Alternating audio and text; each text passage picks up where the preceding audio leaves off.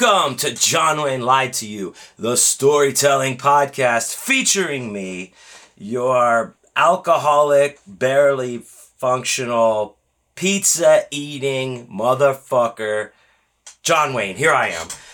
I am in the Neon Palace of Sin, where I reside in downtown Las Vegas, Nevada. And this is a special episode because typically i have uh, you know uh, the the interview ones are people you know i have my, my friends on uh, artists around the, the world that i meet and we, we do the podcast you know uh, and we put it on the, the patreon feed today is a special occasion i'm not uh, doing it like that i am putting this in the main feed because it's a, a dare I say, a blessed time uh, to be here and to be alive. One of the reasons is because you know him, you love him.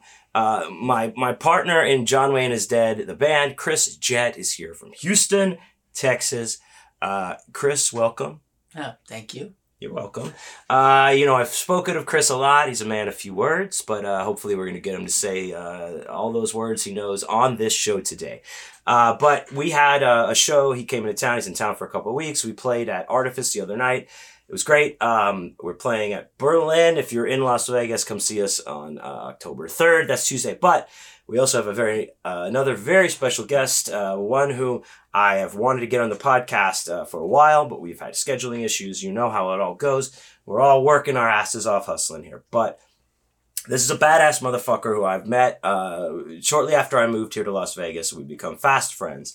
Uh, he is one of my all-time favorite comedians in this entire city of Las Vegas. Uh, comedian extraordinaire, bad motherfucker, my friend Pat Chase is here. Pat, Hey, what's up, John Wayne? Thanks for having me on the podcast. absolutely, Good to man. be here finally. Fuck yeah, I know we've tried to do this a few times. It's all good, man. Um, it's good to finally have you here. Thank you for coming out to our show. the I other didn't night. only literally like three minutes from where I live. I know, isn't that Just awesome? across. I was like, wait, it's not really that close. Yeah, see, that's that's That's fantastic. why I rolled off the couch and Don't dox me though. Don't, not- don't dox me. I'm not- gonna dox me. No. Uh, but welcome. It's good to have both of you guys Yeah, here. Like, like I said, Kris Kris is here. We're playing some shows. We're also e- eating at uh, Evil Pie for lunch three days in a row. Ooh, Thank man. All three days that Kris has been here. That's some good three days right there. Well, here's the deal, Vegas. Like, you know, are people listening? Evil pie is really fucking good. It And you is. can go in and get a slice. It's like the deal. Slice of cheese, which is a big ass slice of pizza, Bigger than your head. and a beer for eight dollars. Eight bucks. It's Eight bucks. And that's all you need to eat. If you're hungry, you're walking around on free money. Right, that's it. That That's slice all that beer, you're you happy, fucking man. need, dude. Sometimes you need a nap. Don't get like, you know, two, uh, you know, like, oh, one slice. That's not it. I need two slices. You fucked up, dude. Yep. You're definitely taking a nap after, After two, yeah. you slices of that pizza. But anyway, this isn't branded content. Right. that's true. Evil pie is good. We're having. I mean, I I say that all to say, you know, Kris has been in town for a couple days. We're having a good time. We played one show already. We've been rehearsing. It's all going well. Um, the other night at our show, Pat came out as he, he he's uh, want uh, want to do to support. I'm a fan. Yeah, I, I appreciate the shit Especially out of when them. you two are like just the duo. It's cool, man. I, I love uh, my favorite quote from you the other night, Pat, was you finished a song and you were like, "Damn, I forgot you guys were good." Yeah. So- Everyone was like, "What the fuck?" And I'm like, "What they are? They're good, man." But uh, but Pat, you so you are a comedian and you Yeah. are here by uh, as most people who live in Las Vegas, Right. we are transplants, right? Yes, So you are here by way of Chicago, Right, Illinois. Chicago, right? And uh, how long have you been here in Vegas? So I came here after pandemic, so about a little over three years now. Okay, cool. So I'm like I'm coming up on my two year. Yeah, yeah, and I love it, dude. Like, where are you from originally? Houston, too. Houston. Oh, that's right, Houston. That's All where, right. that's where Kris. So what I love out here, dude, no mosquitoes, bro. that's true. People never even talk about that. I'm like, yeah, the summers are hot, but then uh, Chicago, they're humid and hot and miserable anyway. So Yeah. You're in the AC regardless. But yeah, I like it out here, man. And the scene is cool too. Absolutely. Um, one thing I'm gonna ask you to try to stop doing is beating your goddamn floor on the Oh, feet on the floor. sorry. People are gonna be be like, why I is this guy beating the feet on the floor? Sorry. No, that's fine because I like sometimes we'll be doing this like in a hotel and I'll be talking to somebody and they're like, ah, ah, hitting the table with the mic. I'm like, stop it, stop it. No, you're fine, Pat. You're you're amazing. So you're from Chicago now. Chicago is famously known for being a comedy town. I You thought know, it was hot dogs. well, there's a whole There's hot dog. and I want to. I want you to weigh in on stuff. that too. oh but man, but- I definitely will. we will. But um, you know, Chicago. You've got the Groundlings. Is that out of Chicago? Second City. So that's all right. So when I started, Chicago was uh, like a really big mecca for improv comedy. Improv, right? New York is- City was Which is like never good. Improv is stand-up. never good. stand up mecca, right? There's comedy clubs on every corner in New York. But when. I started, it was Second City. You had Improv Olympics or IO, Right. Comedy Sports, Annoyance Theater, all these improv uh, theaters, which Second City's probably the big one because that's where Lorne Michaels would go and purge talent for SNL, right? Right. So like Farley went there, the uh, Belushi's both. Aykroyd. Right. Uh, Murray, yeah, there? Aykroyd. Well, he was a transplant from the Toronto Second City. Which Oh, that's right. SCTV back then. Like I went there. So So I went to Toronto. I, went to, I got to go to the Second City and see a show. that, was they had like John Candy, Rick Moranis, like Yeah. that, Eugene Levy, all the Canadians, right? SCTV. That was like before SNL. Uh, but either way, I, I started in Second City as an improv, and I So you did. I didn't like it. I don't like improv. I'm not a fan. You Not a know, fan. I've said it before. I'll say it again. I'm, I'm with you on that. Um, poetry and improv to me are the same. That even when it's good, it's bad. Right. No offense to my poetry friends Same. out there. Sorry, but uh, it's just that's the best way to describe Right. improv. And. I, I'm, I'm and I you. do I do like I, you know when improv is done well like you know you get high level people like you know on your comedy bang Right. bangs and that kind of shit like that's a different level and it even that can be bad a lot of times Right. too more times than it's good it's bad but that's the art and the joy of improv I get it I get it I get it It's a gamble But it's I'm- unscripted. I, I I enjoy it but I myself as as I'm sure you are I'm a more of a, a fan of stand up comedy Yeah. Kris where, where do you land on this? Improv.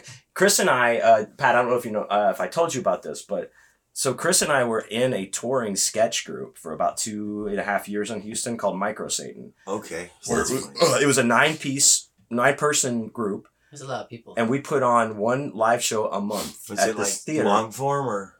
It no, well, it wasn't an improv show. Oh, it was a sketch comedy show. Oh, got you. So what we did was like, it, we'd get together, have these meetings to write the show, and it would have like a main theme of the show. And uh, Kris and I, our, our characters never wavered. We were the the house band, so we would open the show, play the theme song. Some music, heckle. Yeah, we, we, Heckle. we would heckle because we were just supposed to be like punk, whatever. And we would also then like you know we'd have our sketch or whatever for the show, so we'd come up from the you know, and do our thing or whatever. But they were all these like well written out. They were they were awesome. We toured with two different shows that we wrote to tour with, um, and it was that was awesome.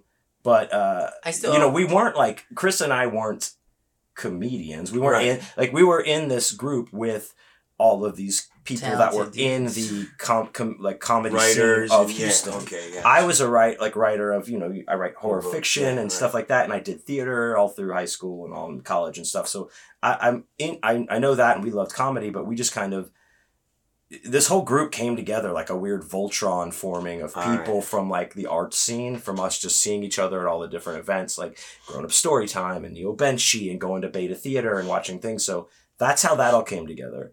And Kris and I just kind of like lucked into it, and we had a, a blast doing it. But Kris, what do you do? You prefer like that kind of comedy, like we did, or I- are you more of a, a stand-up guy? I or like sketch comedy, uh, improv. Not uh, no, not improv. Just like stand up, like like like stuff on Netflix. yeah, yeah, like a stand-up, like a stand-up guy, like a like Um, what Pat does. But Like, I prefer watching like. Well, I used to watch a lot of SNL. I haven't watched much of it recently, but yeah, I mean, I haven't watched it since Wayne's World was Kind of. I've been you falling off of it too, like since like Will Ferrell and them cats. yeah. But but you know, but I love stand-up comedy. I love it, and I love I do like the storytelling mics and stuff like that. And I would love to do stand-up comedy, but I respect it too much to say like I'll do stand-up because it, it's really a true Right. dedication to this craft. You can't half-ass Thank you. Yeah, it's comedy. not hobby, man. If it's, It's a not. hobby, if It's your heart not. isn't fully into it, you're gonna be mediocre and you're wasting people's time. it, it, it, I can only imagine it equates to like that kind of thing to you equates to us where it's like you get the weekend warrior dad bands that Right, yeah. they have jobs and money so they can buy all the They cool got all the equipment cool, right? Yeah. but they just play the shitty fucking cover Hey, we're gonna the play some weekend. Third Eye Blind. but I've got a gold top Marshall and Right, a fucking, right, I mean a gold top Les Paul and a fucking full Marshall Yeah, this year's Christmas uh, bonus. I this JCM uh, 800. They don't make these anymore because Carrie, like, it'll be some bullshit Yeah. like that. But so, did you started doing stand up in Chicago first after Yeah. you got out of improv? I'm right. sorry. So I started So- Second City because I was like, oh, I got this money, right? I, I quit my day job. Well, I But get this money. no, no, no. I quit this day job to get another day job, and I had to like, uh, acquire a little pension. And instead of rolling it over, I'm like, oh, I'll just cash, cash it, it, yeah. was like six grand after taxes and all that. I got in the penalty. I was like forty five hundred. So I'm like, Allegedly, whatever. IRS. No, they took the taxes out. I'm like, take all that shit out, whatever. yeah. So it was pr- it was enough money to uh, sign up for like a year worth of Second City, which is fucking expensive, right? Sure. And everyone there thought they were going to be on SNL. Like, I went there just to learn the art of improv, right, and just kind of see what it would take me. So you were like right ultimate open mic. beginner, right? Like so you were like an ultimate improv beginner. Yeah, yeah. Into that, I whereas just- like and then I had a lot of people, and then I did the uh, conservatory. Well, actually, I, I auditioned for that a lot. Then I got on a show and it never got produced, so that didn't pan out. And then I was like, you know what? I don't really want. I didn't like theater anyway. Mhm. Like there was a lot of over actors in improv Yeah. trying to like make the How dare scene funny. No, it, like that's improv though. Right, That's I get it, but yeah. it's supposed to be organic. So the the fact it's not scripted is like you know it, you just let it organically happen. Don't I like why are you talking in an English accent all of a sudden? Like, people do try to make right? They try to make it like over like to funny, force yeah. things. Like you're I'm like, like, just be normal, dude. Like, it reminds me like when- like in the office when my, like go to, they show clips of Michael Scott's improv and he just Oh, always yeah. turns it into a gun like right? Yeah. you're dead fuck Oh, blah, blah, blah, blah. yeah. like it's like you have but those people really do exist in improv classes and improv it's true, teams. right? they come in and just hijack the scene in some Yeah, weird uh, exactly, fucking thing. bro. Which Um, got it got annoying, but here's the funny part. I, after class, you know, because uh, Second City's right downtown in Old Town, right? Zanies is right across the street, which is like Famous the oldest club, yeah. stand-up club, right? stand-up club yeah So I would go there after class and just catch a show and just watch like stand-ups, right? I never Mhm. did it before. And then I would go to these open mics after class and just watch shitty comics uh, get up there and talk for five minutes, but with confidence, but not funny. And I'm like, you know what? If th- if that's what it, if that's what it takes, I think I can do it just on my personality, right? was that your first open mic at so, Zanies so then no, I No? fucking oh so then I had a little extra money and I found a stand up class at the Cubby Bear on the north side. interesting tell me about this So you're guaranteed a show at the end of the three weeks or four weeks. how much was this It, it was like three hundred bucks. so you paid $300 to Yeah. play a show Base hundred percent. yeah so uh, and the guy teaching it like he was basically all the shit that I learned at Second City. Yeah, it was like those who can't teach, right? who was it was it a comedian that Uh, no, he, he doesn't. No, he? No? he used to, but he teaches the comedy college. Jim Roth, good guy. I'm not talking shit because without him, I wouldn't be here today. yeah yeah yeah So, long story short, like three weeks goes by and there's all these kids in the class, and we only perform to each other, and I suck because I need an audience, not a Mm. bunch of peers. So he's like, I don't think you're gonna really do well on stage. what a great But yeah, teacher, dude, right? Oh right? God. I'm like, why? He's like, because you have no energy. I'm like, don't have that killer guys. instinct, Pat. So we get on. It's a full house, dude. My friends, family are there. Everyone. It's like hundred people. It's a There, bring, a bringer show though, like yeah, total bringer show. But everyone brought people, Yeah, so it was yeah. perfect. Um, and murdered it. Dude, I did like ten minutes. I was supposed to do five. Just crushed it because I had Did an you run the light. Yeah, well, he didn't even like me. He's like, "You're like- okay. crushing it." I'm like, "How much did I do?" He's like, "You did over eight. I'm like, "Why didn't you like me?" He's like, "Cause you were killing it, man." I'm like, "All right, good." And then So did he change his tune after yeah, that? he was like, "I'm like, I only said all that to you to I, challenge right, you, yeah, exactly. Pat. That was it, bro." I'm like, I knew you had the itis to pull it, and I pulled it out of you. So And I was that- like done. I was like, all I did, and he's like, "You want to come back for the next session?" I'm like, "No, I'm done. I got all I needed out of this." And then I just started. no more money. I started hitting up mics and and like kind of pushing my way into shows and being like, "Put me on your show." And then I met Mike Oquendo or the Mike Yo show, which is a Latino show, right. and they embraced me, and that's where I got my my stripes in, in What- Chicago comedy. What club was that at? Uh, he Joe's on Weed Street. He it's a big bar show, but he okay, cool. he runs that man, and he just had his last show there like a week ago. But it's twenty years going, man. But he does all over town too, fundraisers. Um, So it's like a pop up show that they big produce, but he's like the man, dude. when it comes to Latino Latino comedy, but he'll throw me in there too, because I can work any room. Yeah. black, white. Well, depends on the white people. the hipster doesn't ones, it always? the hipster ones that are all political and have a lot of shit uh, on agendas on their mind. I don't really gel with, but just your regular people that like you guys Just you know, love comedy. right. And, and so I wanted to go back, like you were saying earlier, like uh, when you're in the class. Like first of all, like classes that teach the arts are always like I was making some jokes, but like yes, you get things out of them, of course. Like and you, you meet good people, and there can be good ones. But it's so it's such a sticky wicket It is to to to teach because it's like especially like something like stand up comedy, which like you were saying, yeah, we're we're doing our thing, but it's just my my peers in the room. Stand up comedy, and I know it, this has been said a bunch, but it's like one of the few like artistic crafts that you can only get good at by doing it in Right. front of people. yes. It's not like uh you, you know I can come back here and run scales like practice. Right, Kris, you and I, Kris and I practice. We, played for like an hour and a half practice before we you know before you got here right. to get ready. Like, but stand up comedy, do, you could tell yourself that you're going to stand in the mirror and talk, but that, that doesn't matter because Yeah. there's too many vari- variables in stand up. It's never the same. You, you, No. you know you, you it's a push and pull you're, you're trying to harness that energy and it's always different right Right. I'm, I'm not trying to speak i'm like like, you know no, you're right. so that's why like i, I don't have an the instrument. utmost respect for I don't have a stand-up guitar to get the audience into it. Right? Well, you don't. You know, you, you- you have like you know, but it's also different in that like even if we're on a show with a couple other bands, it's it's gonna be other punk rock bands or rock, but whatever. But when sometimes in comedy shows, like you have to reset the energy of the room when you're following somebody, depending on the style, what they end on. Right? Am I right? subjective. yeah, it's subjective, man. Like- but yeah, you can like. and I get some audience. headliners. Like I worked with uh, Dave Coulier, you know, Uncle Joey on Full House. Cut it out. Right. So I opened for him all weekend, and his his rule because he's clean comic. Mhm. Anyone opening for him got to go clean, right? And It's I'm- Christian. Now, how do you get that gig? well, I- how do you get a Dave Coulier gig? And also, why so soon? it was at right. It was at It's uh, comedy. It's a comedy show. It was at the Improv in Schaumburg. That was like the club that would book me to MC and stuff. And this was in, Chicago. In Chicago, yeah. Okay. So uh, I don't know. They would just hit me up like, "Hey, you want to host this weekend? Dave Coulier, you got to go clean. Can you do 10 Okay, minutes?" cool. So that's okay. So you you Right. worked the club, and then Right, like, it was, yeah. I, so it wasn't like Dave Coulier was like No, but I'm th- thumbing through the Chicago Right, funny yeah. pages, and he's like, Yeah. "Yeah, this is, looks like my man." yeah. Um, no. So they the club books me if they don't have their own MC or opener, right? gotcha, gotcha. So I'm like, yeah, dude, I I loved him in Full House. Actually, he was a very cool guy, dude. In the green room, we had Uh-huh. he's a super hockey fan, Detroit. Yeah, Red I, Wings. uh, So I was I'm seeing the feature.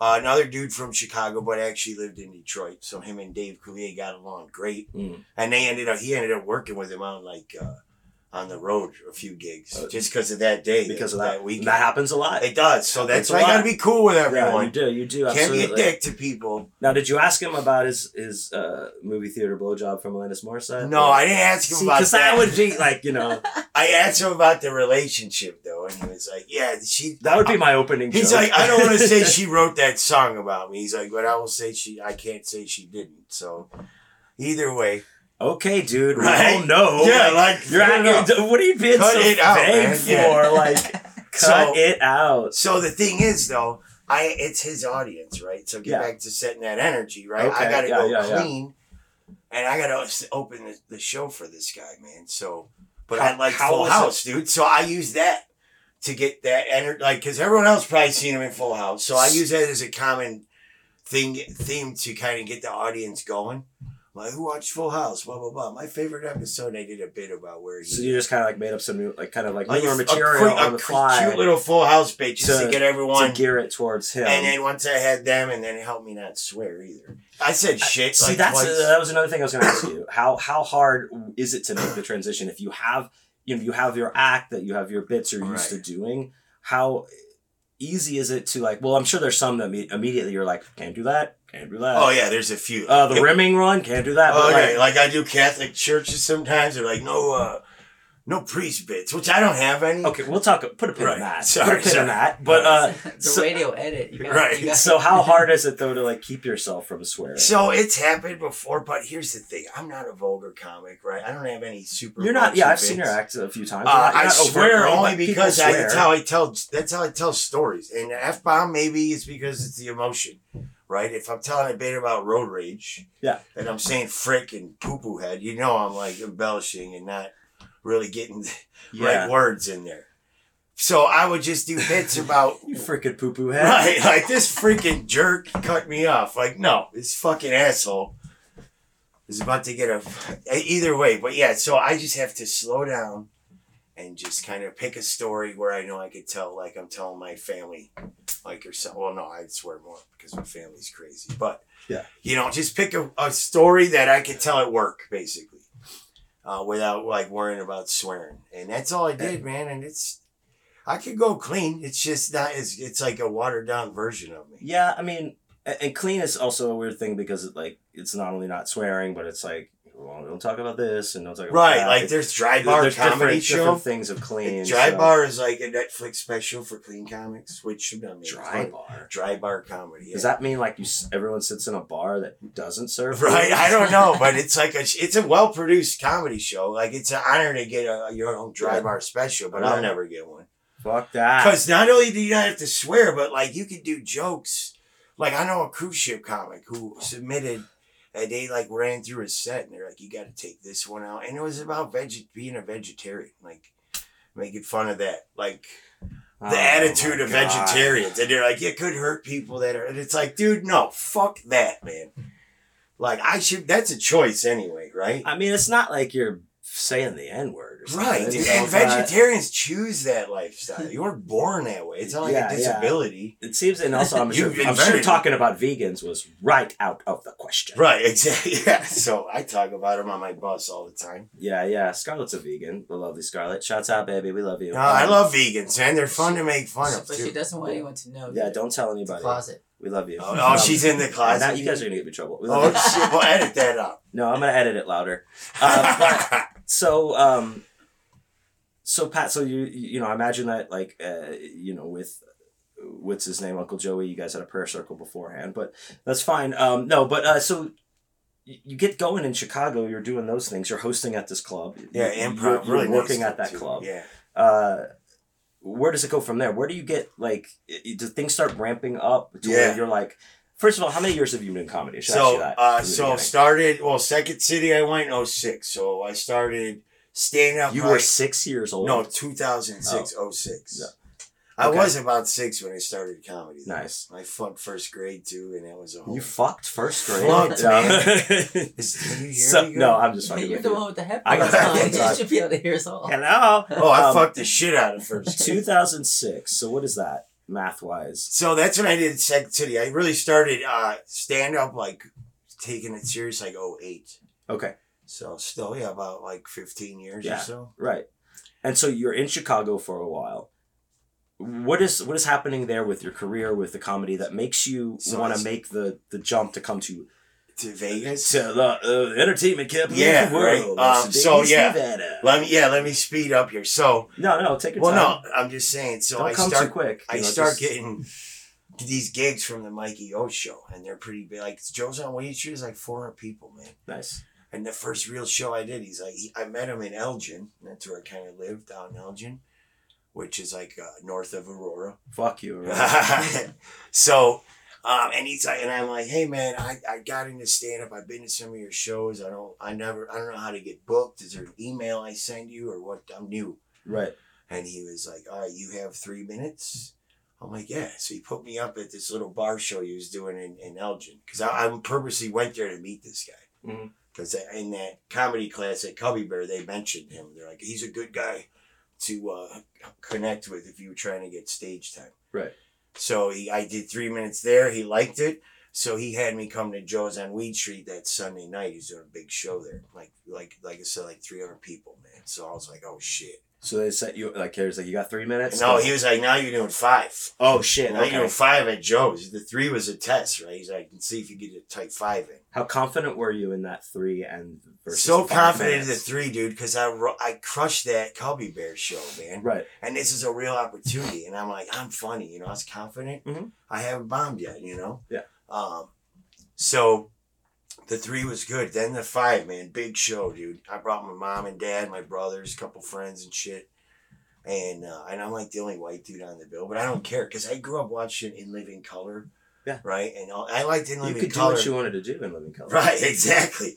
And I grew up around like a mixed, like my brothers were gangbangers and shit. I grew up around like Indian, Filipino, black. Yeah, all you don't my have to whole- justify yourself. Right, I'm just saying. We know though. we're all inclusive. I thrive better in that is this a- environment. wait, are you at like is this a Latino show? Is this a yeah, black show? Latina show. Because we Latino. talked to different comedians that like they that tell that talk to me about like yeah I love to do like black rooms More because urban, it like da da da or I love to do the, the Latino rooms because this and that. Yeah, So like so this is a this is a predominantly Latino room. yeah, right. So I'm there, dude, and I do that five minutes, and I murdered it, dude. Because the energy, man, I felt it, you know. Right. And it's only five minutes, man. Yeah. And I had the energy on stage. Similar to how I kept banging my feet. And it's Yeah, like it's I get okay. that energy. Uh, and it was just exhilarating. That's when I knew like I got this. I'm fucking I'm gonna set my heart into this stand up shit. And just kind of grew from there. Met other good comics that were like headlining, kind of not big shows, but bigger shows, and they would have me open for them. And that's how I met other bookers through them, and just kind of built a network. Instead of sending clips to bookers, comics would like actually put me face to face with them, you know, Right. and they could meet me in person, give me five minutes, and there's my audition. And this is just but this is still in Chicago. It's all in Chicago, around right. through Chicago. all in Chicago. And, And you said you haven't bombed yet. No, then I bombed. I, I bombed a few times after that. I had my first real experience in Michigan. Tell me about tell I us about that. Saugatuck, Michigan. Saugatuck. Right. Sounds So it's like the colorful part. It's the we'll say the Key West of uh, Michigan, right? Oh God. And it's Okay. around Halloween, okay? And Okay. and I don't know this, and I didn't need to know it, but the manager puts it in my head. He's like, "Oh, just so you know, don't don't do any like gay jokes. You know, this is." Uh, and they, they just had their Pride parade, like uh, they do it in October there, right around Halloween. So it's very. Uh, so there's like tra- like people dress in drag all over, It, and I'm like, it's yeah. So it's like, like how am I not supposed to make fucking jokes? an allied this shit? community, so they could, but Right. like, don't make those jokes. So I did on I did anyway. I opened with some cheesy ass like gay marriage joke. Did they hook you off? I'm like, away? no, but dude, it was I couldn't get a groove going. I'm like, ah. Was it was like gay marriage? I'm like, that's I'm like, you're lucky. That's amazing or whatever. I'm like, or no, I'm like, gay marriage is so new. Uh, wait till gay divorce becomes a thing. Yeah. Like that's gotta be that's gonna be the most difficult divorce. Like who's gonna keep the dog? Who keeps the big sweater? And, and- and, and you're doing this, and it's just crickets. And they're just staring, and I'm sweating, and I'm like, okay, moving on. And I couldn't fi- figure out how to get out of that hole. yeah. And I'm supposed to do 30 minutes, and they lit me after 10. And I'm like, why did you wait 10 minutes? Oh, why- and I and I get off stage, and the guy fucked up my name. He's like, all right, that was Pete Chase, everyone. And I'm like, thank God. They're going to be Googling Pete Chase, and he doesn't exist. So, so I've heard that sometimes the comics will to throw off other comics uh, intentionally when they bring them up. They'll fuck their like they'll be like, all right, coming up next, we got a guy. He's from Chicago. Uh, I guess he's funny. Uh, Pete Chase, come on up. no, they don't. They do that on accident. It happens, and you but don't you people do don't do it on purpose? No, man, it's always think? a mistake, dude. Oh well, Unless it's a weird name. You're weird. Well, no, but sometimes I just mumble it real quick. I'll be like, John, because I don't know your last name. I would yeah I would tr- when I ho- I hosted a show in Houston called uh, Neo Benchy was an alternative comedy cinema uh, event, but I like I would always like try to make sure that I had the names of the people memorized because it would usually be like sometimes it'd be one person or it'd be a, a team of like two people, Right. and I'd want to make sure I knew their first and last names without having to look at my yeah, you don't want to look. Yeah. because I'm just like. The I like to be dude. I'm just professional, vamping dude, and yeah. riffing, and I'd be like, da da da. And sometimes I would just be like, Brain fart. it would just leave my I mind. do it, dude, And yeah. I'd be like, fuck. yeah, you're like, I uh, just talked to him. these guys, they're uh, they'll be. uh, I'm digging in my pocket, they're like, "That's fucking Brian and Coco." Yeah, okay, yeah, like, uh, right. Brian and Coco. I, I, just did that the other night to a comic I've known well. Uh, Sean Fitzsimmons, right? Yeah. He books shows. I work with him for since I've been out here. I know him very well, and for some reason, I said Sean Fitzgerald. And I brought him up. I'm like, Sean Fitzgerald. He's like, and something was off. I'm like, and he gets up. He's like, Fitzsimmons, you asshole. I'm like, that's what I did. I, I'm like, why did I? So sometimes that something will come in my brain Yeah. quickly because I'm thinking like, all right, what am I gonna say? How am I gonna bring him up? And then his last name, like another dude, this guy Derek Lang Langvanus from Canada. I'm sorry. Uh, Derek Derek Langvanus. Langvanus. Lang A L E N G Vengas, whatever that Lang Oh, it sounds like like his. Well, I'm like, his uh, leg is a give it up for. Derek Leviticus, which is like Leviticus Bible. Yeah, dude, I said that, and he was like, "All right, give it up for that guy," and he like fucked up my name, and I'm like, "Where the fuck did I come up? You guys get real street fight out in the parking lot and shit. No, comics don't know how to street fight. Um. So so okay. So then like what you're saying is like you so you then bomb at this show and you're Yeah, like, well, I can't do comedy in Chicago Oh, no, anymore. dude- I have to So move. the guy, the guy that was driving me, it was I was with the headliner. So we're driving back. It's uh, it's about two hours from Chicago, where we were at. The whole way home, he's like, he's like, you're not gonna like go home and kill yourself, are you? Because I'm just in the car. Jesus Christ! We, like, we it was stopped that for- bad. Yeah, we stopped for Wendy's, dude, and uh, I don't deserve. I a could barely even eat. Fin- I just like taking little C. bites, and just, he's like, "Dude, you're not gonna like kill yourself, right?" And then the one guy was like, "Man, he, the the host had to like wipe down the seat and everything because I was sweating so bad." Oh Jesus Christ! That's how bad it was, dude. I, I walked out of the bar. As soon as I hung the mic up, I went straight outside and did, I walked like three blocks in a circle. Had like eight cigarettes and just was like, "What the fuck was it?" I'm like, maybe I shouldn't do comedy. So then I went back a year later. I'm like, this is gonna go one of two ways. And my brother came with me because he was like hoping Yeah. to see the same train wreck that I Oh, talk no. about. That's why I love my. f- They're like either you win and you kill it and I'm happy, or I get to see a train wreck and, I'm And that's happy. fun. That's Right. even funnier. And to me, I'm like, fair enough. You're getting you're win win either way. Yeah. And uh second time back, murdered it dude because I'm like, how bad? I can't do any worse. Right. So knowing that in your head. Yeah. I'm just went up there and I didn't give a fuck and just murdered it. And then the guy was like, "Have you been been here before, the Booker?" I'm like, "Motherfucker, I was here last No, year." uh, there was a guy uh, Pete named Chase. Pete Chase that was Yeah, kind of. like I, I get confused right. for him sometimes. My twin alter ego. He's kind of dumber and uglier. Yeah. Oh yeah, Pete Chase was here. Yeah, that guy sucked. Um, so uh, let's go put a pin on this. We're gonna take a break and uh, for our sponsors right now, and we'll be right back with Pat Chase and Kris Jett. Woo! Books, books, books. There's so many books. How do you know which one to read? Help me. The answer is simple, easy, and fun. Just read a John Wayne book. All doctors agree reading John Wayne's books is guaranteed to improve your health. Doctors. Doctors. Oh, hello. I'm a doctor. That's why I wear these glasses. Now, we all know that reading can improve your health. But if you read John Wayne's books, you're sure to be a healthy one indeed. And if I were you, take one. Eh, why not take two? You won't be calling me in the morning. I'm John Wayne. Now, we all know reading is cool, but do you know it's also good for your health? That's what doctors say. So, if you want to be cool and healthy, you should crack yourself open one of these bad boys. You can't go wrong. And remember, I'm John Wayne. John Wayne's books not guaranteed to improve your health. In some cases, health may worsen. Other side effects may include advanced onset horniness. John Wayne is not responsible for your horny nature. Okay, we're back. Uh, Kris Jett in the house. John was there. Yep, What's up, still Kris? Uh, Pete Chase. Oh, I mean Pat Chase here. Uh, we're back. we're talking about uh, Pat's comedy Bombing.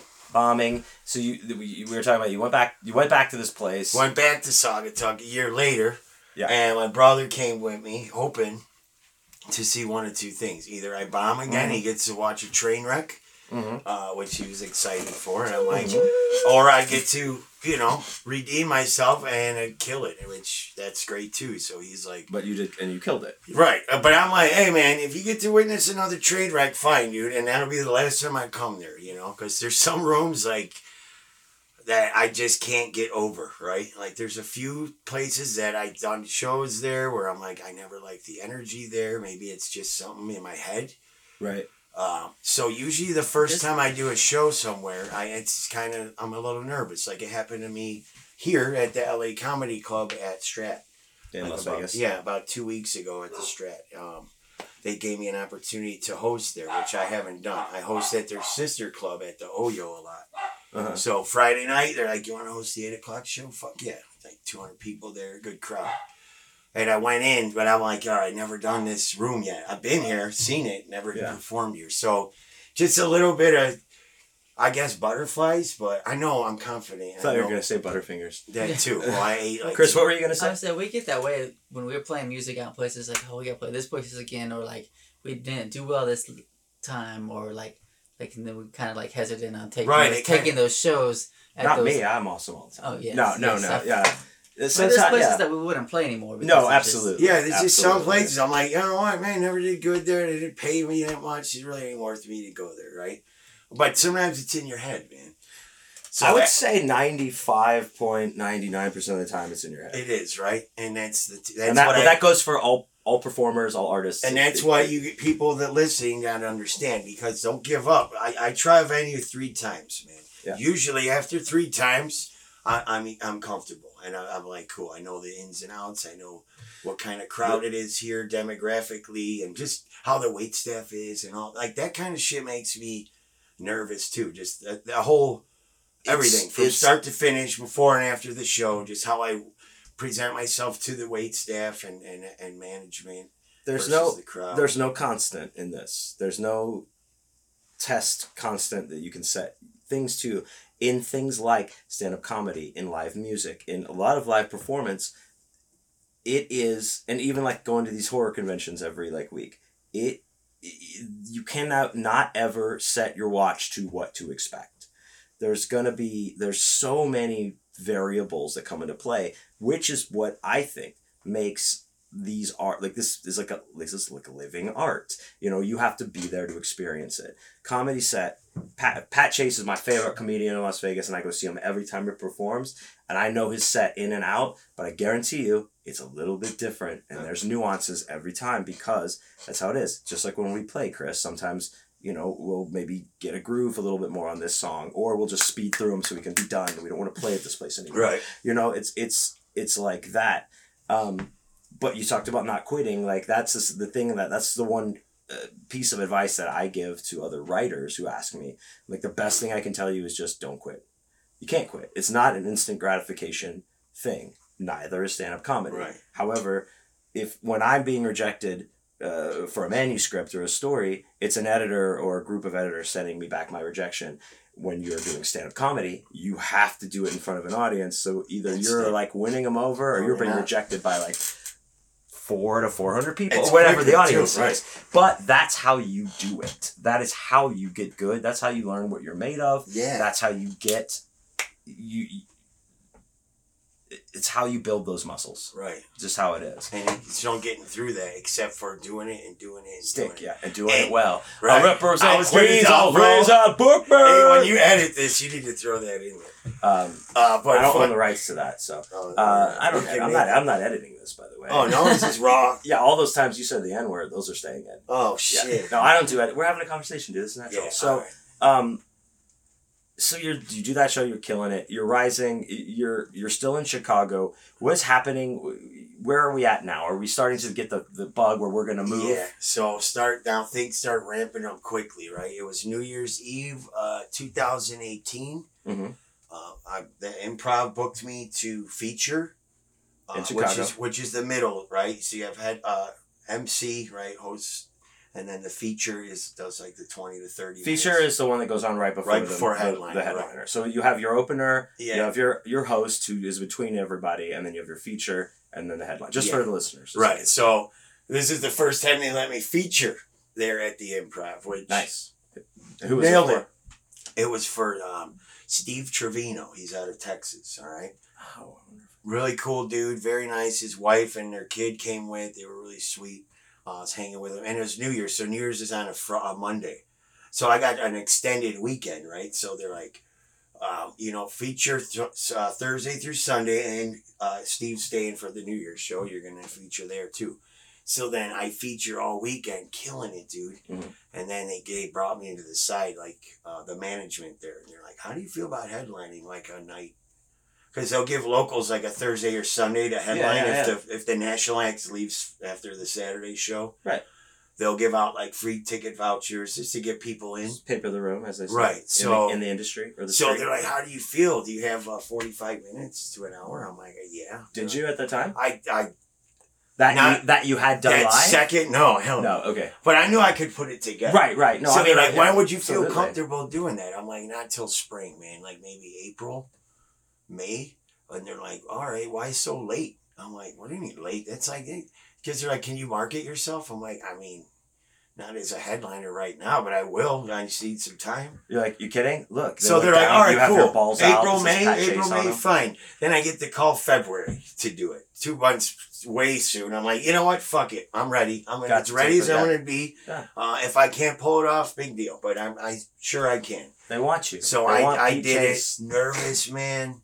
Fuck, dude. Because now they're paying to see me, right? It's like it's a feature. It don't matter. And it's, if the headliner sucks, they want their money back. If the feature sucks, they don't care. They don't even know. Right. That's why there's no pressure there. That's why everyone loves that middle spot. But uh, so I, I had all my homies from like Chicago, the suburbs come out. Um, it was a good show. I did like 45, uh, killed it. It was great. A lot of it was fluffer though. But dude, I was gonna say, were you at any points where you were like, "Man, this is I got to be almost done," and you check the time and you're like, just kind of "Only like three minutes have gone by." I You're did like, some- oh, I did some We did that crowd when we were work. kind of talked about how I'm like first time headlining, just kind of like Just padding, interesting, just pad the padding interesting, the- the interesting bits. Yeah. to keep myself. But I did do a, a good like 35 of solid material. Like, Yeah. Um, so it was like 10 minutes of just fluff, but still not bad for my first time. Yeah, great. So then they let me do it again at the end of the year. Uh, and this time I was a little more prepped and uh, much better show. Seasoned. And then and then 2019 they let me do it three times that year. So I had five headliner sets under my belt. Then the Laugh Factory in Chicago they had a show like a, a independently produced show, but it was at the Laugh Factory, and the manager there introduced you to the guy running that show because Mhm. they do like a headliner after each night. It's like a showcase, like Yeah. five comics do ten, and then a headliner does a half hour. Right. So they booked me to headline there. I did that half hour, great. And that uh, Laugh Factory, I wasn't working at a lot, so that helped me get more gigs there. Yeah. Uh, and then the comedy bar opened up in the where Geno's East is, right downtown Uh-huh. in Chicago. Um, and they started giving me work. So now I'm just working. So things are ramping up. Yeah, just people are dude. people want to be in the Pat Chase business. And yeah, in man. Chicago. And I'm like fucking meeting all these cool acts and uh, MCing like bands and shit. I got to uh, this brewery down in Tinley Park, Mhm. uh, 350 Brewing Company. Really cool. They're like a kind of like Berlin, dude. If Berlin was a brewery, Are they heavy metal themed? they're like punk rock theme. Yeah. I think I might have been there. So actually. MXPX singer Mike Herrera. Oh like, yeah, yeah. they, had- they he do had- their beer there. yeah, he had Yeah. a collab with them, and they're debuting it. So they let me like open the show. for MXPX. Yeah, like it was. Well, it was him doing Kris- his acoustic, but yeah. Kris and I are both big fans. Kris is a bigger fan than me. I'm, Oh, I'm not, but I mean, we both love them. So Mike was such a cool dude. His girl came, or some I don't know who it was, but Yeah. Uh, Allegedly. and well, he had another gig in Peoria the night after, so they put him up in this nice hotel across the street.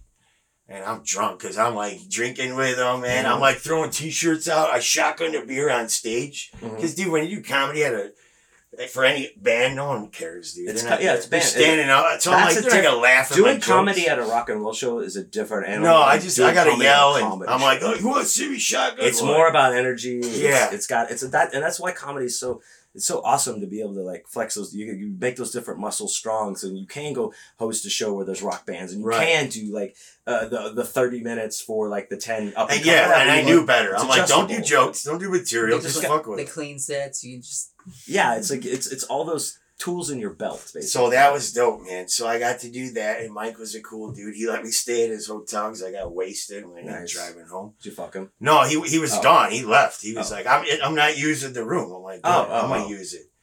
So you uh, fucked him though. no, he wouldn't, man. Nah, I don't have a thing for bass players. It's, it's their The, the- no, lead singer Yeah. bass players, right? No, Um, I- yeah, we yeah, Mike is awesome. No, he's cool, super cool guy. So then, now before I moved here, before pandemic, the last show I did was at that same brewery, but at their headquarters where they bottle all this shit. So six hundred people in this big uh, warehouse, right? They had all the seats set up, and uh, they booked Kevin Nealon to headline, and uh, the host couldn't make it. His like flight was delayed or something, so they called me last the day of. Yeah. They're like, Pat, dude, we know you can handle this. You mind hosting tonight for Kevin Nealon? We can give you two hundred bucks and all Fuck the free yeah. drinks, and all free beer you want. Uh, I'm like, can I bring my brother? And he, they're like, yeah, dude, just be down here by seven. I'm like, fuck yeah.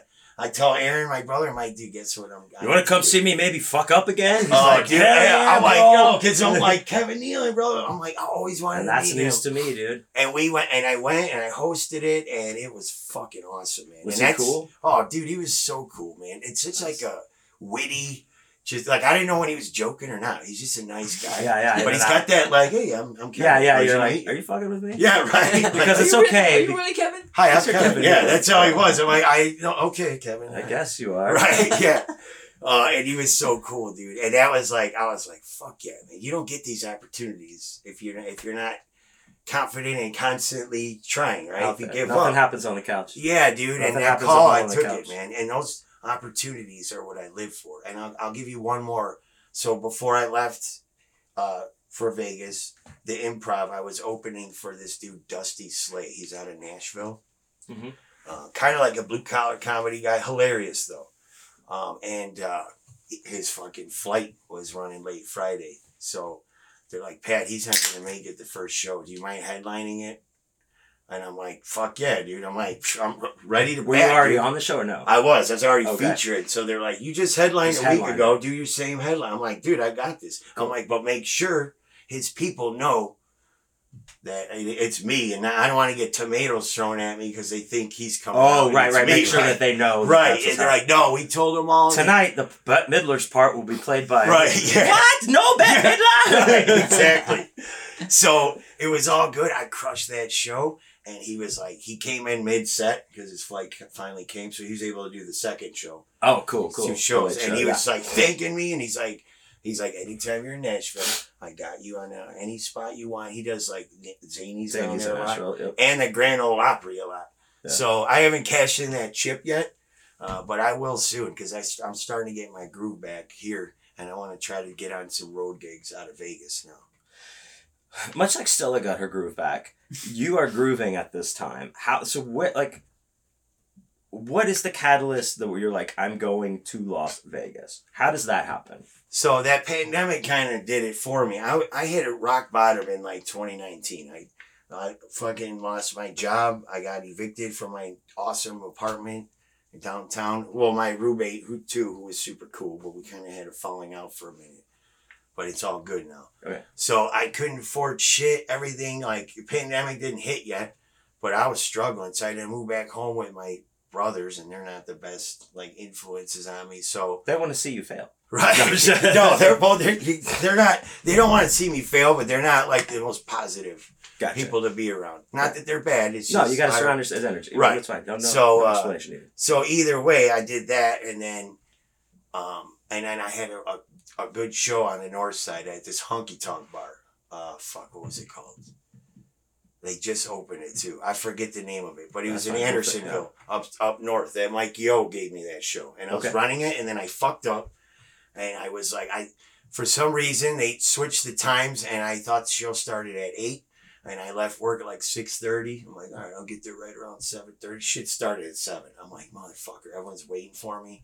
Um, so they let me slide on that, and then uh, I like overbooked someone or double booked it. I, I was fucking up, man. So I got fired from that show, and then I got another gig canceled on me, and I just was like, no work, wasn't making money gigging, and then I blew that one show that I had, my name was on it and everything. So then I just kind of gave up. Well, I didn't give up, but I took a break from comedy because I had to just get my shit Get together. shit yeah, just myself packed Yeah. together. So then that pandemic hit, which was kind of nice for me because it's like, oh, cool. Welcome to my playing field world. Like everyone else is at rock bottom now. Good. Um, and then I lived with my best friend. His family took me, and I lived in their basement for like a year. But I mean, tell them they had a home theater. It was a nice basement. Out in Uh, Chicago. yeah. So um, did that, and then uh, during pandemic, I got a business opportunity in Vegas, and I'm like, I got to come out. I got to get out of Chicago, reset, start something new, Mhm. get new material, and just because in Chicago, all my material was based off Chicago shit, right? Right. Um, so I just see dogs, kielbasa. what, uh, yeah, shitty politics, Wind. potholes, yeah, cheese. Yeah. polar vortex, all that crap. Yeah, yeah, yeah. So I just need and LA, fuck LA, yeah, I want to move there, and it's too expensive. So is Chicago, but Vegas, not not that expensive, man, compared to the, those two cities. Comparatively, no. And, and and this is the entertainment capital of the world. Well, I'll tell you this: a small city, but a lot more opportunities than I would have than I was in Chicago. Absolutely. So is the, uh, then so the a job opportunity is what brought you out here. What is that job? So my friend Ian, who I knew in, in like grade school, he uh, he was like, I I didn't talk to him for probably twenty years, and then my mom passed away like five years ago, six years ago, Rest and I seen him at the uh, memorial, and we chatted, and um, he was like in the Secret Service for a while, and he Whoa. yeah, I know. I'm like, damn, bro, last time I saw you, you were like, uh, Aren't you always in the Secret Service if you're in the Secret No, Service? No, he quit, No? He oh quit. shit. he quit. He's like, I couldn't stand it anymore. He's like, he told me some stories, man, just about the people. He Can you tell us what president he was? Uh, well, for? Obama, he did uh, both terms for Obama, Yeah. and I think he did Bush too. He was in it for like thirteen years, fourteen years or something.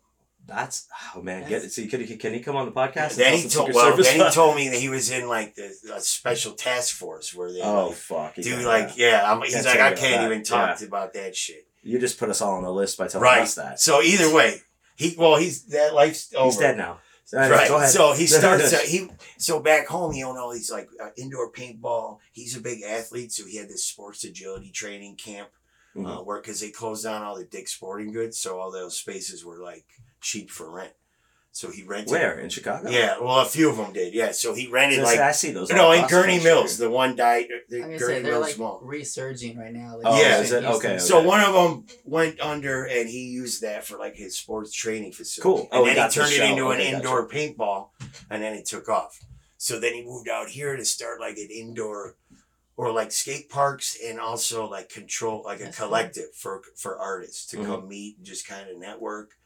Uh, but it never took off because the city don't make it easy for new business owners to do business and permits, all this shit. So that didn't work out for him. But that's not why I came here. It just got me here. I came here to do what I'm doing now, which is start over in comedy and level up. But so that job was like, that was what the opportunity was. Like you're like, I'm gonna come out here for that. that Yeah. But but really, to re to It got To me do here. comedy. Yeah, like all right, I have an Now I'm excuse to move to out of Chicago. comedy, Right. Yeah. And I told him that. I'm like, your dream collided with mine, uh, but let's help each other out. Like, if that business panned out, it would be my job. I would be making money there, but I would still be doing comedy. I didn't want to get a job like in Chicago working in a cubicle. Right. I was like an insurance broker making good money, but I hated it. Like that. Yeah. And it could, and I couldn't focus on comedy 100%. So I'm gonna ask you about your current job, but what was the first comedy gig you did here in Las Vegas? All right. So here in Las Vegas, I, well, I, 18bin over here. That's where the smash burgers are, Kris, that you want for five bucks. So bucks. I started there just doing their open mic. That's how I got in the scene. Just kind of introduce myself. Mhm. And I would do their open mic a lot. And then uh, kind of met a few people that I still talk to now. And the rest of them, that's the other thing about Vegas. It takes like two years, right? To weed out the doers and sayers. Yeah.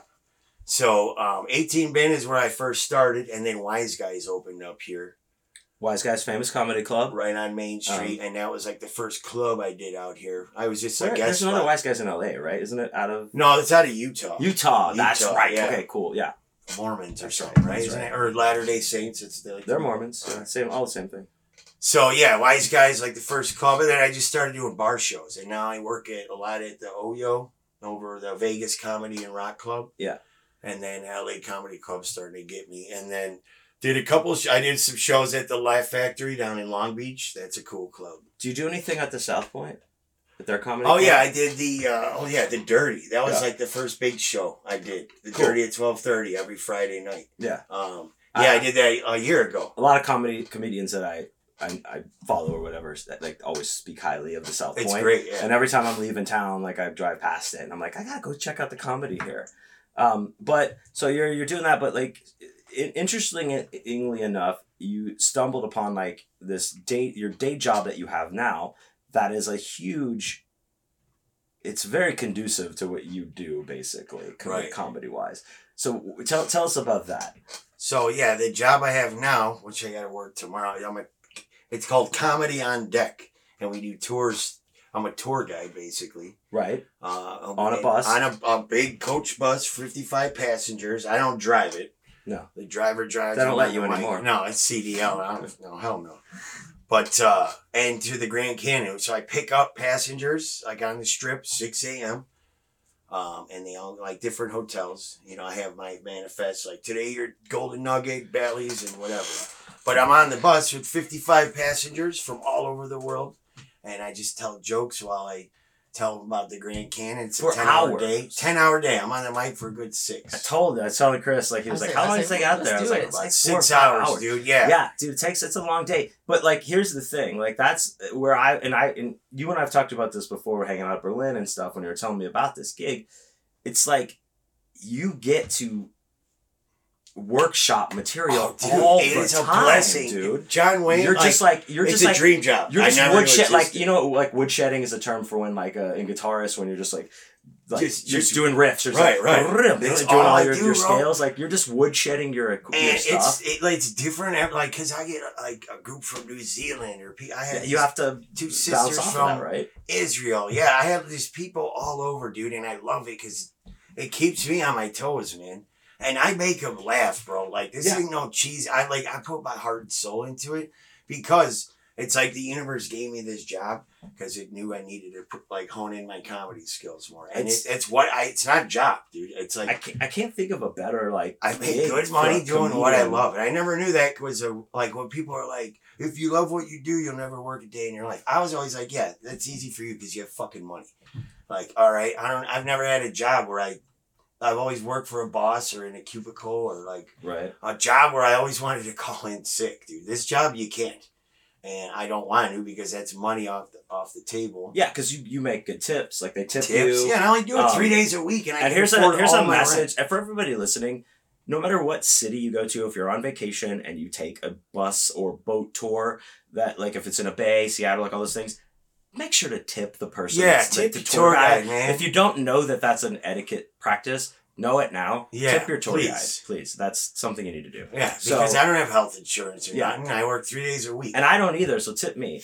Um, Yeah. But but yeah, so this is like it- it's very opportune for you. Like you get to And I work on be your on. shit. I gotta be funny at six a.m. when I pick these. I was gonna people say like so how that day starts very early, yeah. and you're so you, where do you catch the bus? You catch the bus first. well, I go to my shop. At right, what time? Is, What time is so I gotta meet there like five thirty. So and and uh, stand up comedy is not um, usually known as an early morning No, job because you're out like doing spots and stuff. Oh yeah, So getting up, you you start your your fucking. That's how you have to be dedicated to your craft. You're up at five thirty. You meet. You start the bus. You get on there, and you've got like you stop at where Caesars. Where'd you say? like it. The, yeah, Yeah, there's about depends. three or four spots on the street. and you're picking up people from all over the world and They're country probably hungover. that are in all various states See, I of even asked. mood. I had, I'm like, anyone here hungover or still drunk? If They're no one raises their hand, I'm like, you guys are amateurs, man. You mean none of you, You take a party? fucking yeah. beer out of your pocket. Right. Oh, dude, I've, I've done that, man. And uh, yeah, it's just that's how I am though. Like I gotta I gotta get them to know my personality quick. Yeah. Once they do and they like it, then I got them all day. I can't imagine because you're already trapped. Trapped maybe isn't the word, but it's like you're stuck on it. you're, you're with them Right. for 10 hours if you bomb in that opening beer bit god you get way to dig you gotta dig yourself which Yeah. is also a good skill to have to well. yourself out Well, of here's the thing: we go to breakfast, Dig dude. yourself out of the canyon. yeah oh, Yeah, oh. Kris with that oh, put up. get this guy on a hot get his guy get his tight threes I for am three using minutes that. yeah Oh, dude, the cheesier the jokes on the tour, the better. I'll throw in some cheese ball ones, but it's my stories that I bait them into because I'll like we go through Joshua Tree Forest, so I talk about factually about the Joshua trees, but then I rope Right. in a dumb little joke Uh, because like it's the Mormons, like they came through and it reminded them of a story, so they called them the Joshua you're professional that's how you do it Then I'm like, also according to Google, they're also big fans of U2's album, The Joshua Tree, and people are like, really? I'm like, yeah, and then they're like, shut your jaw. I'm like, it's a comedy tour. you're like actually they're not allowed to listen to music in Right, yeah, Utah, they so, they're not no. allowed. Yeah, right. so they've but never just dumb shit like that. no But I- I love it yeah People like, they're- and I get so many people like come to my shows after a tour, That's amazing. Like I'll be like, guys, I'll be at OYO or I'll be over here at the Rio or wherever, and they'll be like, when? And then I, how many times I have I had people from my tour come out, and I love that too. And that see, and there's another thing like being on tour, going uh, tour. We're going city to city. You're building your following, right? Right. Whether it's comedy with bands with Kris and I, uh, or when, with the, the horror conventions, I'm building my audience every time. And when I go back, there's always a little bit more, Right, a right. little bit more, a little bit more. The unique thing about this tour, like when you doing these bus tours, these people literally are from all over the place I, they come so to me. they like they come to you you've got like this audience that's already there and then if they come and see you later they come see you afterwards whatever and then they go back to michigan baltimore seattle whatever London. and then you have your fucking right. The And I, seeds are already get, getting So, planted I've since I've started the job about a year and a half now. Uh, I've gotten about thirteen new, thirteen hundred new followers, which I haven't even been trying to get those, but I'm ramping that up now. Yeah. But all of these followers on my Instagram are from the tour, and literally I have had people like I had a family from Costa Rica. They love the tour. They were like, "You're so funny, man." And the guy owns a little resort down there with like six or seven different cabins. did he promise you one of his daughters or something No, but he's Oh, like, man, he's that like, would be awesome. boat, he's like, we do boat tours and stuff, and he's like, we would love for you to come down there, man, and just take one of the tours. And he was like, you can even train our guides. that's a free vacation that's what I'm dude. saying. He's one of many, dude. I got people in England like, mate, anytime you come out, you stay I with might me. come on out Yeah, I'll take you out. I'm like, you can be We'll my get tour pissed. Yeah. We'll kick your ass. Okay, Right. but you you roll tour for Hey, us. hey, mate, you, you hooligan or no? Like, it's just. but that's how like people like that's how like this shit because I'm on the bus for ten But none of this would have happened if you didn't. If you If I yeah, if I didn't focus on stand up. So and you have to like And it doesn't know like comedy is I want commercial deals maybe like small roles and I'd like to be famous. recurring character, whatever. just You'll be money, comfortable. Take some money. So these tours, they're great, and uh, um, the majority of them are great. But much like a stand-up set, uh, you know, sometimes they could fall a little bit Oh, short of the glory of God. Yes. Uh, and and um, I know that you've had a, a- at least one of those. We were talking about this the other night. Your buddy you introduced me to, like, was telling me about a bad uh, bus gig. Can you tell us about like a, a one that didn't work out so well? so that was the other day I my bus broke down Uh huh. at the canyon, so it's an hour and a half delay. Bus broke down, people. Now th- here's the thing. All right, this wasn't a nightmare. This would have been a nightmare if I wasn't such a good tour guide. No, I'm not too. Uh, okay. Okay. But they here's the thing, man. I learned this in sales, man. As long if they're pissed, you got to be just as mad, if not more. So I'm walking back to the bus. Pete, we're really mad. I missed. I'm mad too. My name's not. Pete. Right, exactly. I'm just as mad as you are right but now. anyway, I get on the bus and I'm, they could tell I look like uh, sad and upset because this tour was going so great, man. These people loved me, and then I had to tell them like I got good news and bad news, guys. They're like, what's the good news? I'm like, the good news is none of you fell in the canyon today, so thank you. They're like, bad news? I'm like, bad news is I have to extend the tour an hour and a half because this bus doesn't work and the other guy's on his way to pick us up. So I don't know. I don't have tools. I don't know how to fix the bus. Does anyone know how to fix a bus? And like one idiot raised his hand. I'm like, are you joking or are you serious? He's like, I'm joking. I'm like, yeah, now's not the time. Were you by a bar or something? No, dude, we are in the parking lot of the Grand Canyon. There's not a bar at the Grand No. Canyon? I don't want anyone getting They drunk. should put one in. They should in the bottom, Jump down there. right? So anyway, that one uh would have been worse if these people weren't so uh so cool. But I had uh last week a family of twelve from uh these uh, these people were from Australia, which usually Australians are pretty nice. Down under, mate. But they were like a fucking the most dysfunctional family, dude. And they started fighting early in the morning. It was 12. I think it was supposed to be 14. Two people were probably smart enough to be like, I don't want to fucking go. What's on a continent of convicts? So we can agree on All right. So, Right. yeah. So Yeah. these fuckers, man, these assholes just ruined the tour. Their negative energy was just. So in the morning, we stop at the Las Vegas sign sometimes for pictures Yeah, yeah. to So- kill time because we all go to this omelet house for breakfast and I phone the orders in and then but if I'm bus two or three, I gotta wait for bus two to get out of there. So I hit the sign just, just to kill like twenty minutes. And these fuckers are fighting. I get off the bus, I'm like, go get your uh, stupid pictures, right? And they come the, the one family comes back early, starts moving people's shit so they could sit closer. And I mean, I didn't know this was going on. I'm off the bus, and the family, another group comes. Like, hey, who moved our shit? and there's like a fight on the bus, and I hear it going on. Nice. And I'm like, you know what? They're adults, man. I'm gonna see if they can handle this shit civilly before I have to go in and intervene. So I'm Do like, you have a responsibility to intervene? no, but I mean, it's I mean, for the greater good of the tour. yeah, for the greater good. Here's the like, thing: like, if you want me to intervene, you're all gonna look like idiots, which they did. Yeah. Because my my driver comes out, Carlos. He's like, "Man, you gotta get in there, man. They, they're yelling." So finally, the one family, half of them come out. They're like, "Could you go in there?" I'm like, "Could I do what? Could I act like an adult? Because you guys clearly can't." And I'm like, "I'll go on there."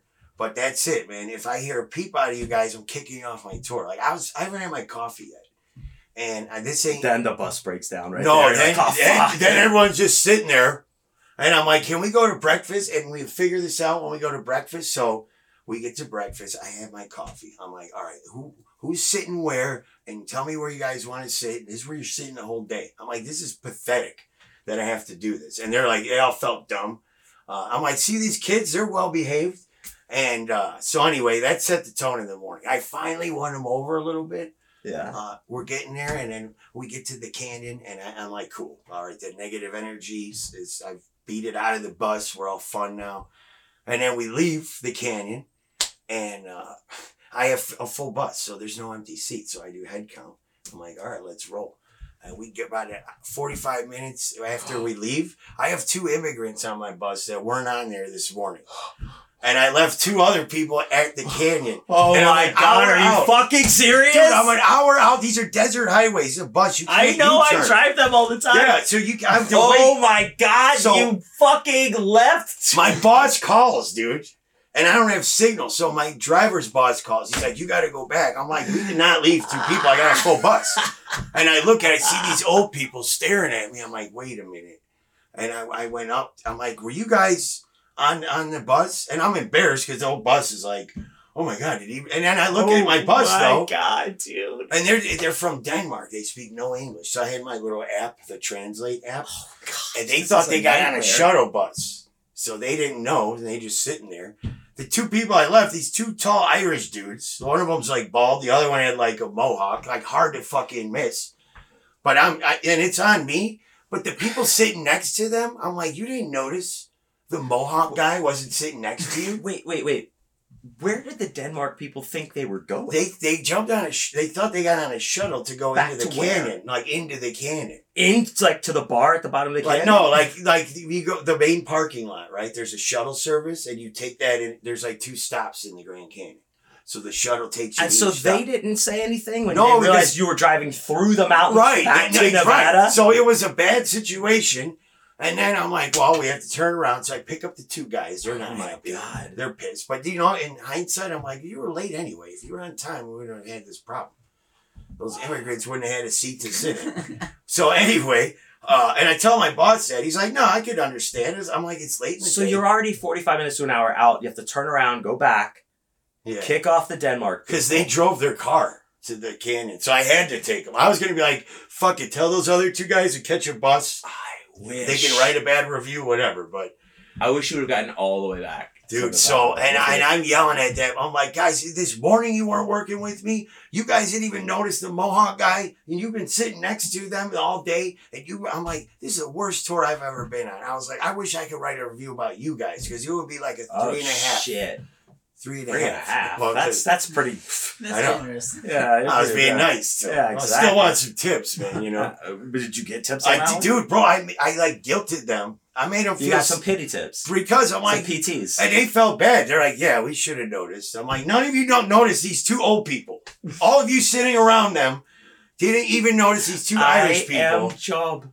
Uh, this is Dude, I was and That's my and my hilarious. driver's like he was mad. I'm like motherfucker, like don't be mad at me, dude. He's like, oh, it happens, I know, but goddamn, man. I'm like, dude, you're not making it. You're not helping, man. Just drive. Damn, I'm like, I'll, I'll break you off some extra. money. That's a nightmare situation. so, dude, I- and I finally get back, dude. Like, Not only did you forget Oh, two then- people, you had two extra people, yeah, now, dude. insult to injury. This is why I lost it at the end.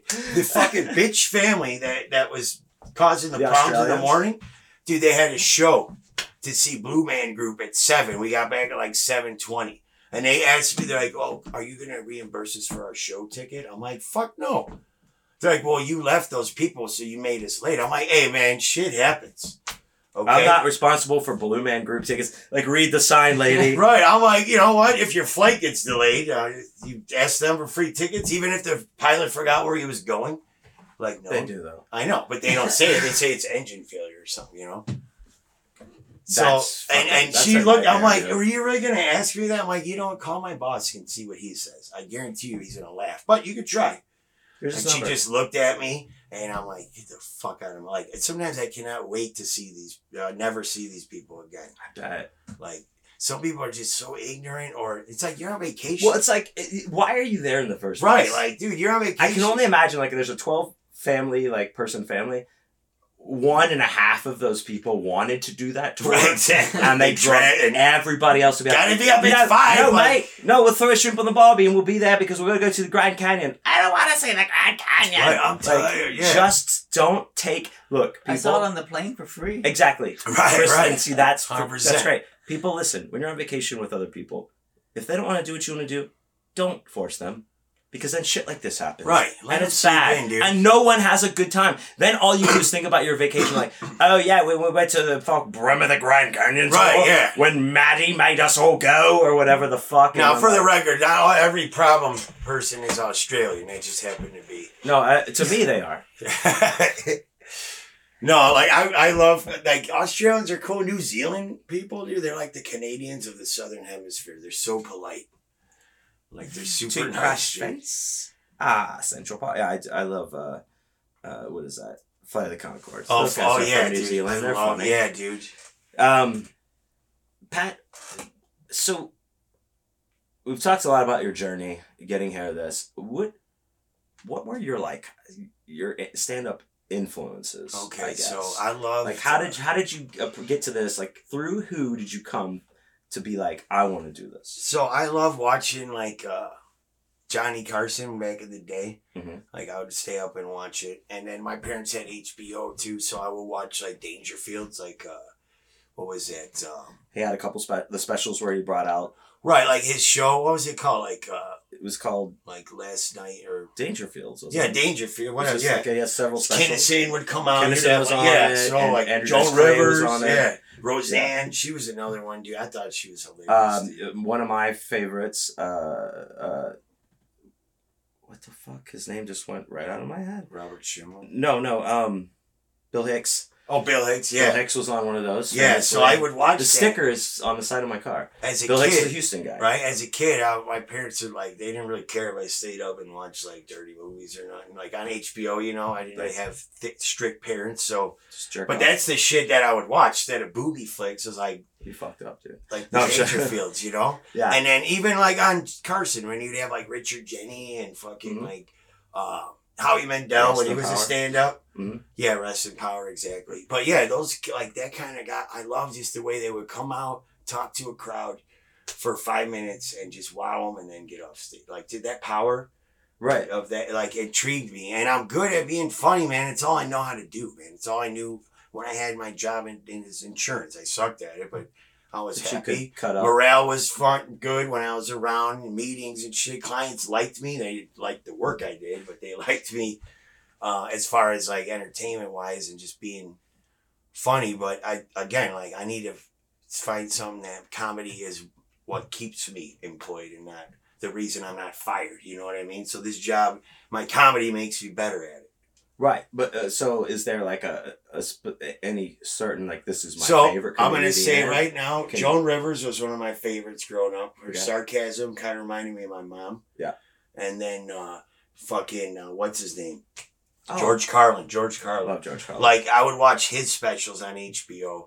Um, and dude, just the way his wordplay, the way he did his storytelling, not just the jokes, but just the way he uh, formatted his style. And uh, seeing his early days when he was kind of goofy, yeah, and he more does a lot of like the I have hippy dippy actually- weatherman and all that out, shit. out in the um, other room in my my vinyls i have like a bunch of comedy albums. I have several carlin ones. The old ones when he's like hippie like Yeah, when he's they're, just kind of they're a little they're but he yeah like they're, they're a little sillier. Yeah, and then it gets hits this point where it's like now he has something to say. Right. and he's gonna tell you about it with using his way of comedy. Right now But we're not into your jokes. my we want your we want your opinion. Here's This this, which is like what Bill Hicks did. Bill Hicks is my favorite. I want to hear his opinion, not his joke. Right? He he could just tell you about all this stuff in a very funny way, but it was very like philosophical and it made Yeah. you think more than it, it just was like a cheap, quick right. laugh. Exactly. Um, that that's those are the kind of comedians I like. I like one liner. The the cheap, like, too. I can't do. laughs, I love one-liners because I don't. One liners are that's got to be the hardest kind of comedian. to It do. is, and I like it because I don't know how to do it. Yeah. and it's fun for me to just relax my brain and just listen. Like Steven Wright, dude, I can what I listen to for Steven hours. Wright.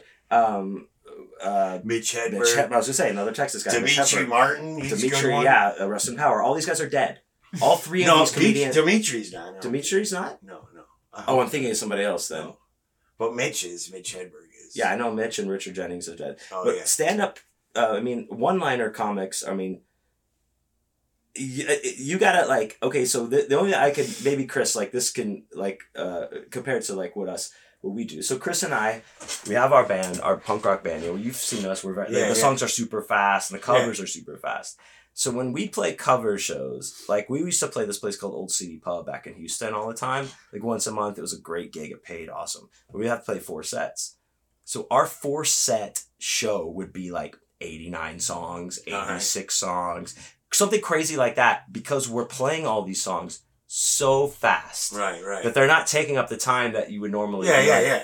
Oh yeah, we're gonna play these ten songs and that takes up the time. Like, bitch, not us.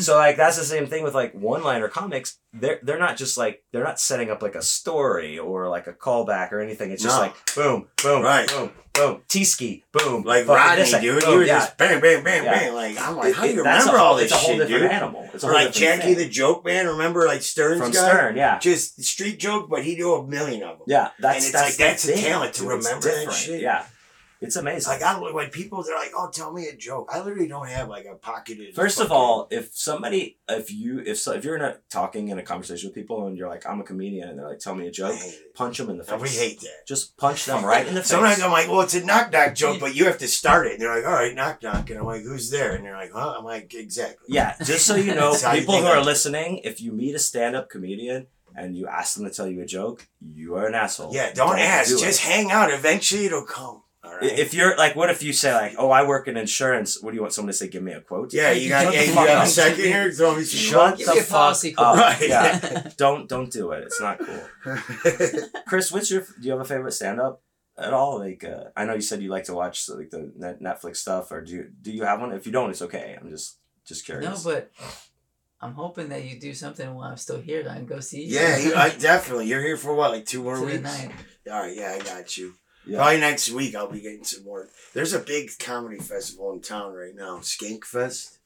oh, okay. You guys heard it means something different back where Style we're from. comedy. No, it's like, but it's a big one, dude. Like staying home, like all these big comics. Stand-Up's gonna be a lot here? of them. Yeah, there's a Ah, ton. I've it's seen- all I've over. It's all over stuff. town. I have his book right there. This is Yeah, my fame dude, right there so- on my. Uh, see it right there. So Google s- or look up Skank Fest. It'll like- tell you when and where each My wife comic. loves comedy. They're all over She's town. always listening to comedians and comedy podcasts. Yeah, shouts out Ren. Ren and I do like a lot of the same comedy podcasts. Um, but uh, yeah, man. Um, I don't know. I think like uh, Pat. Thank you so much for being on the show with No, us. appreciate you having me. Just Uh, it's amazing to talk to you about your story and, and everything. And like, uh, I, I can't wait to see where you go from here because it's going to be big. Well, you know what's cool, man, is just hanging out with you, hanging out with some of the I artists in the Joe. arts district. we have like a good group. creative. we have a good group. Right, and I don't hang out with a ton of comics No, either because I like- need to get out of that. Like attracts like. right, yeah, different. dude. So hang out. I really like you give me a lot of good influence and inspiration with the Likewise, dude. because you don't quit. And I, I have a tendency to kind of stray away from what's important. It's gonna hard. be around people that keep It's hard, track. and you know what? And that's what you do. You surround yourself with those people, and then metal sharpens metal, and That's right, all that bro. kind of stuff. Where can uh, everyone that's listening follow you and Yeah, check? how can I hear out- your stuff Yeah, how, how can we check you out? All right, so you go on my Instagram, which is Pat Chase Me, or my Facebook, Patrick Chase Comedy, or my YouTube, which is Pat uh, Patrick Chase Me. Patrick Chase Me on YouTube. Are there clips of your uh, Uh, right now, or- I just changed up my YouTube. I will be posting clips on Okay. there like in the next day or two. I have some clips. A- any um so this is i'm gonna this this, uh, this is pretty much gonna come out uh, immediately. Is there anything you want to plug right now coming up Uh, next week for Las Vegas people? So next week, uh, follow my Instagram. Next Thursday, I'll be at Oyo Follow. Comedy Club. Yeah, that's me. Uh, or the On- Vegas Comedy Rock Club next Thursday, Which is which is at uh, next. the fourth, October fourth. Yeah, and if you don't know where Oyo is, it's where the Hooters is located, next to Tropicana. Across. and we all know where the Hooters is. It's not really Hooters anymore. Yeah. October They're not. fourth. uh, we're free, right? October Yeah. fourth. They're not, for uh, free. They're like leftovers. Um, check it out. Hey, everyone, check out my man Pat Chase. Kris Jett and I, also the Vegas people, we are playing October 2nd at Berlin No, Bar. third, third. I did October third. I mean, sorry. Oh, October I'll 3rd. be there for that. Tuesday, got October calendar 3rd. right here. You're the right. third. Sorry, my bad. Tuesday, October 3rd at Berlin. Uh, it's going to be amazing. It's a free show from 8 to 10. Please come out and see us. Check out uh, my man, Pat Chase. Uh, pleasure to have you here. Thank you, so guys. much. Appreciate it, man. Kris, thank you for being on the show finally. I know you're. I uh, usually avoid them. You're a man. You're a man, you're a man of few words, but we respect that and appreciate it. We're having a good time this week, so we're I'm looking forward to our shows and our new record, which should come out hopefully before the end of this year, called "Who Hurt You." Uh, from John Wayne is Dead. It sounds amazing. Pat, maybe we'll play you a couple uh, tracks after this when we stop recording. Yeah, so man. thank you everybody. Don't forget, check me out at John Wayne is Dead on Instagram and TikTok, and then John Wayne Comunale on Facebook. Also, uh, go to johnwayneisdead.com for all your John Wayne is Dead needs. Yeah, buy all, a record so I can fly home. you can buy the records at the shop page. We'll sign them. All my books uh, and on the shows page shows you exactly where I am. I still have many dates before the end of the year. So if I'm coming to your city, come by and see me. Come to the booth. Let's have a good time and hang out. Thank you again to Pat Chase. Thank you again to Kris Jett. And uh, I will see you all soon. Bye.